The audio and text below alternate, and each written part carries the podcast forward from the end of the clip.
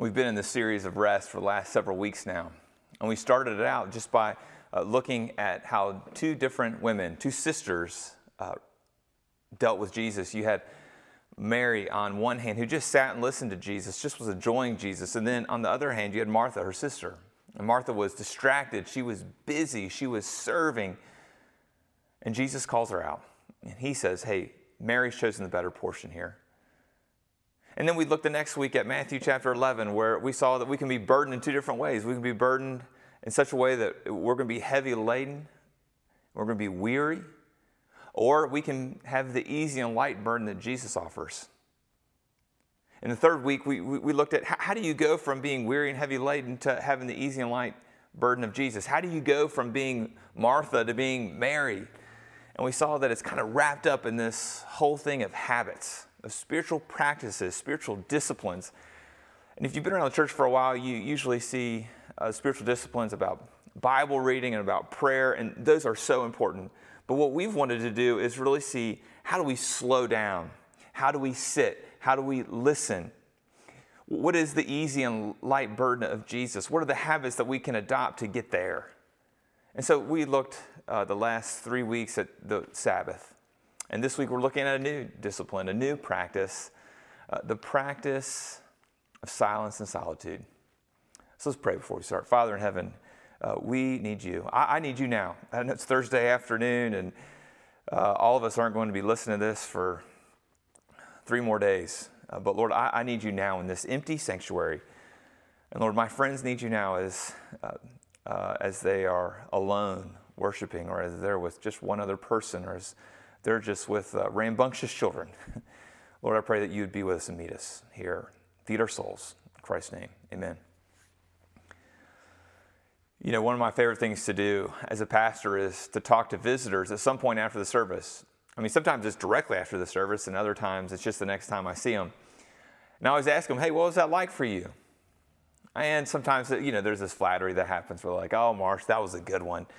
Uh, or they're like, man, that music guy, he sure can kill it. And, you know, the flattery's fine. Uh, complimenting Justin, I love when Justin gets praise, but uh, I always get to a, another question, and it's, hey, what was uncomfortable for you? What was different? What was weird? And uh, probably the most frequent thing that's said is probably a tie. Some people say it's the greeting of peace, and a lot of others say it's the moment of silence after our confession of sin. It makes sense. Uh, I read a study this week that the average American begins to feel awkward in silence at the four second mark. Four seconds. So maybe you're right there with this, with these visitors who think that our silence and our worship is weird. And silence doesn't have a lot of positive connotation. There are not a lot of positive vibes around the word silence. But there's a word, a word that's kind of a cousin to silence. It's the word mindfulness, and mindfulness is all the rage, isn't it? And when something becomes all the rage, you know what happens? It becomes big business. And mindfulness is a big business.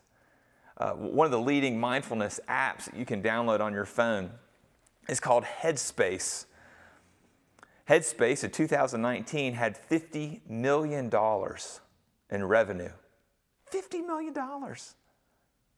And if you think that this whole thing of mindfulness just sounds like a hippie practice, uh, you're wrong. And I was wrong as I began to look at this stuff. It's something that corporate executives are being coached in. It's a class that's being offered as an elective in most medical schools. It's also, mindfulness is being incorporated in K 12 curriculum across the country. So it's a big deal, and it's a big deal because it works. There's been good research done that shows that mindfulness helps alleviate chronic pain, that mindfulness helps uh, decrease anxiety and depression. But it's not the first time in human history that something like mindfulness or silence has been promoted. In fact, almost all world religions encourage silence in some form or fashion. And Christianity is one of them. Christianity uh, encourages silence as a means to connect with God. And here are some important passages in the Christian scriptures that champion silence. Let's just read a few. Exodus 14 14. The Lord will fight for you. You have only to be silent.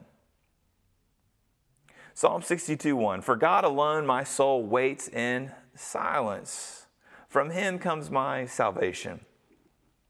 Zephaniah 1 7. Be silent before the Lord God, for the day of the Lord is near. Now, these are just a few references. I could have given you a lot more. And the people of God in the Old Testament practice these. So when Jesus comes on the scene in the New Testament, he practices them too. We frequently hear that Jesus goes up alone to the mountainside to pray, to be alone with his Father. But he not only practices it, he also encourages his, fo- his followers in this way of life, this silence as a regular practice. And he talks about it in the Sermon on the Mount. So let's read just our, uh, our text for today, Matthew 6, verses 6 to 8. But when you pray, go into your room and shut the door and pray to your Father who is in secret. And your Father who sees in secret will reward you. And when you pray, do not heap up empty phrases as the Gentiles do, for they think that they will be heard for their many words. Do not be like them, for your Father knows what you need before you ask Him. So here it is in the Sermon on the Mount, Jesus is talking about some of the ways that we relate to God, some of these practices, even. He starts out with giving, and then you have the section we're in right here with prayer, and then you have fasting after it, how we relate to God in these three ways. Well, in prayer, when he moves from giving to prayer, you would expect him to go right into the famous part of this passage, and it's the verses we didn't read. It's verses 9 to 13. It's the Lord's Prayer. But he doesn't go straight into what we should pray. He, he has to give us an on ramp. And our on ramp into the Lord's Prayer it provides us a place and a motivation in verses 6 to 8. And the place is found in verse 6 when Jesus says, Go into your room and shut the door. You know what's going to happen if you go into the room, don't you? You know what's going to happen when you shut the door behind you? You're going to be alone. It's going to be very quiet. So, how does that sound to you? It sounds pretty miserable to me. And Blaise Pascal, a 17th century French theologian, said this about being alone about being quiet. He says, All the unhappiness of men arises from the one single fact that they cannot stay quietly in their own room. That's a bomb, isn't it? The place of being alone and being silent is one that we run from for all of, with all of our might. I think there's lots of reasons for that, but I think there's three big ones. I think the three reasons we run from silence and solitude all start with our faith tradition. Now, whether you're visiting us for the first time as a Presbyterian church in America, or uh, whether you've been uh, in a Presbyterian church in the United States for your whole life, I don't know. But our faith tradition makes it hard for us to be silent and to be by ourselves. Now, our faith tradition has a lot of strengths. Uh, it, it champions the word, it champions theology, it champions action. And so, our faith tradition is a, a very heady one. It's a very busy, it's a very wordy tradition.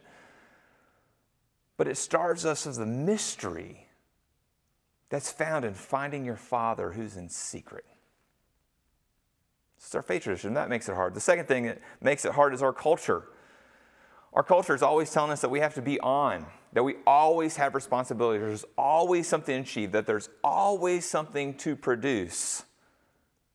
And so, so when we get alone, we feel like we're not producing anything, we're not achieving anything, we're not getting anything done when we're alone and in silence. But I think what God is asking us is, is that He's asking us if we really trust Him. He's asking us, hey, do you really trust me for these few minutes that I can carry out my purposes in your life without your direct involvement? He's asking us that question. So silence of solitude is really tough because of our culture. It's tough because of our faith tradition. Lastly, it's tough because of our own hearts. See, for many of us, we live busy lives because we have these haunting voices that come upon us when things get really quiet. So we always have a podcast on, we always have the TV on, we're always in a conversation. Because if we get too still, it's like a boogeyman jumps on us, and the frightening voices begin to whisper things in our ear. Maybe not even whisper, but they shout. They shout things like making us face the loss of a loved one. So we get busy, so we don't have to hear about that voice.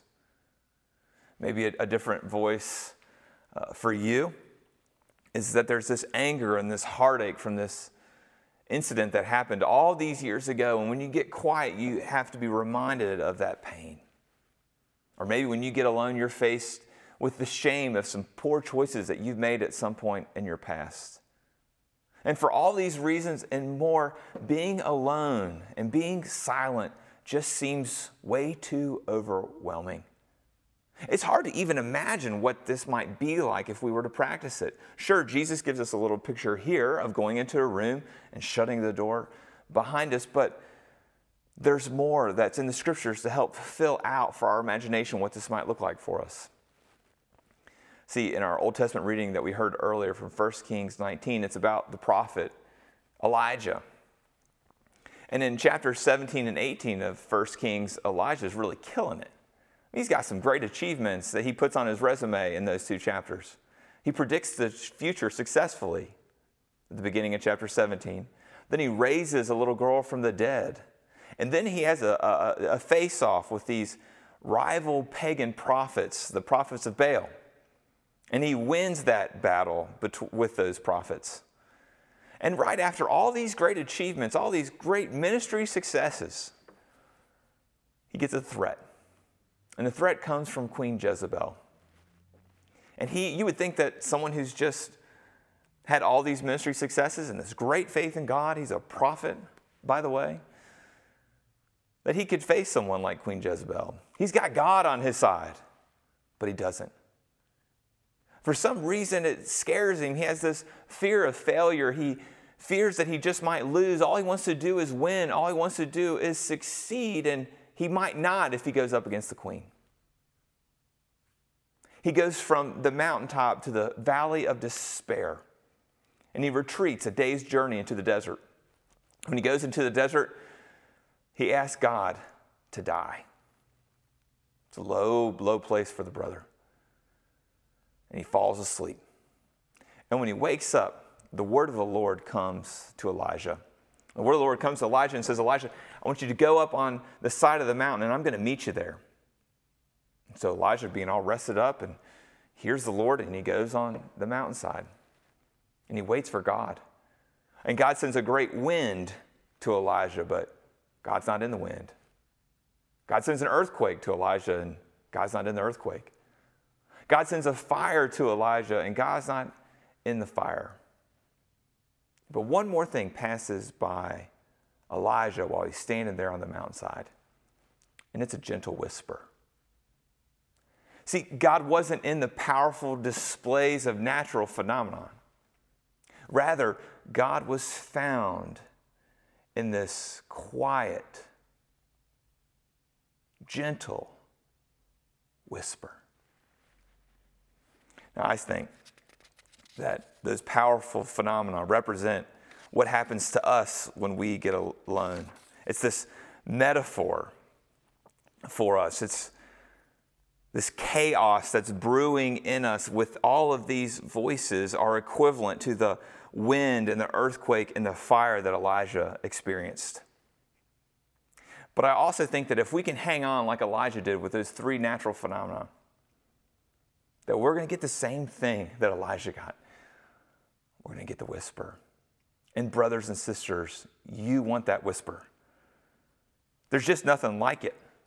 That's why Jesus tempts us with the language of incentive in Matthew chapter 6 when he says that there's a reward to be had. See, if you go into your room and you shut the door and you pray to your Father is in secret and you endure the fury of the wind and the earthquake and the fire within your own soul, Work through those disruptive voices, that inner chaos. There's a payoff, there's a reward, and it's communion with God. I, I can't explain it. But that's what happens, and that's what you're made for. Now, this is quite different than mindfulness. Mindfulness has its place. It, it does provide a sense of uh, healthy control. It does provide a sense of healthy peace. It does help us disconnect from the frantic pace of our culture. But what's different about the practices of silence and solitude is that the intent isn't to gain control and isn't to gain peace. The point is to gain God, it's to be with Him. And when you're with Him, you'll see that His presence is sweet. You'll see what Elijah found. See, what Elijah found is that he was just as loved and valued when he was in a place that wasn't so glamorous, the desert. And he wasn't in a good spot. And he was just as loved and valued there as he was when he was out in public killing it. And this is the place, the room, when you've got the door shut behind you, when you get your reward, that you experience that God is for you, that He's with you, and that He's in you. Now, I know it might seem scary to face those disruptive voices, those, the boogeyman who's going to come upon you. And that's real. I'm not trying to deny that, but I think there's another reason that we're afraid to go into that room and be with God. And I think it's that we have a faulty view of God. See, so many of us were used to being shamed and condemned when the parts that are unfinished in us, when they're exposed. And we think that if when we get alone with God, that God's going to do the same thing to us, that He's going to shame us and He's going to condemn us just like everybody else for what's wrong about us. And God knows that's what we're working with. He knows our theology is off. And that's why He proved it in history. That's why He proved it in real time with action. See, He sent His Son Jesus into the world. And Jesus came and He performed much greater deeds than Elijah ever thought about. And he practiced a much more rich, willing devotion with the Father than Elijah did. And those times were sweet. He was used to the whisper, he was used to the reward that came from being alone with his Father. But then he chose a totally different experience. He chose rejection. He chose that inner chaos and we see that when he sweats blood in the Garden of Gethsemane because he's heading to the cross. And when he heads to the cross, he experiences his first ever disconnection from his Father. That's why he cries out on the cross, My God, my God, why have you forsaken me? Because it's the first time that he doesn't know the whisper, that he doesn't have God's full approval on his life. And why is that? It's because he took his sin upon us, our sin upon him. It's because he faced the rejection that came from his father.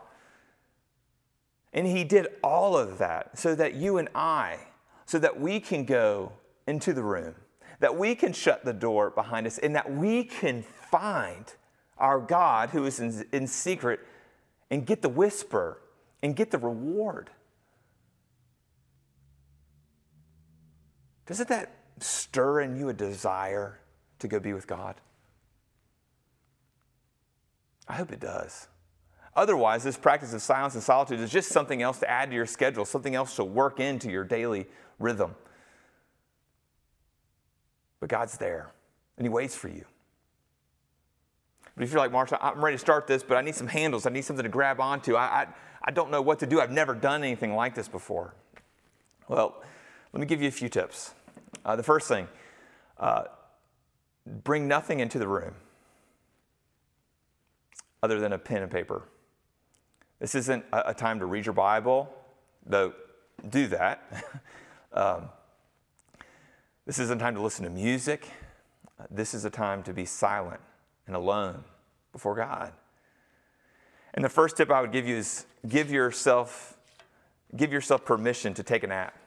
So many of us are so tired that we'll fall asleep. That's what happened to Elijah. When he went out into the desert, the first thing he did was fall asleep. And maybe every time you practice it, for the first couple of months you fall always fall asleep. It's okay. You're tired. God will give you the rest that you need so that you can hear that whisper. Uh, two, I just start with uh, shooting for 10 minutes. 10 minutes is going to feel like an eternity, brothers and sisters. Uh, don't, don't have ambitions here of 30 minutes or an hour, let alone a day or two days. Uh, but just start with 10 minutes. A third thing, I, use a short phrase to rein in your thoughts. I mean, not only are these, um, uh, these painful thoughts going to come on you, this, this grief, this shame, uh, this sadness, but you're also going to think of all the things you forgot. you're also going to think of everything that happened yesterday. You're going to start thinking about all the things you got to do uh, the rest of today and tomorrow when you get alone. And so I take a pen and paper in there and you just write down your distractions. And you have a, a, a, a breath prayer, is what some people call it, what I call it. Your breath prayer might just be something like, Help me, Jesus. It might just be, Speak to me, Jesus. It might be, Lord, have mercy on me, a sinner. I mean, my word phrase is this uh, Lord, make haste to help me. And that'll help center you to get back where you need to go. Now, this is going to be tough. It, it, it's not going to be a quick process for this to become a comfortable thing. It's going to be uncomfortable for a while. But after a while, you'll, your body will become used to this. Your soul will become used to this. It's not going to be a duty anymore. It's not going to feel like a discipline anymore. It's going to be a delight because you will be with your Father who loves you. Let's pray. Father, thank you for your uh, promise here uh, that there's a reward. And so, Lord, I pray that as you, in some ways, dangle that carrot out in front of us, uh, that carrot of being present with you, uh, Lord, I, I pray that it would be more enticing to our souls than anything else we could imagine. We pray these things in your name. Amen.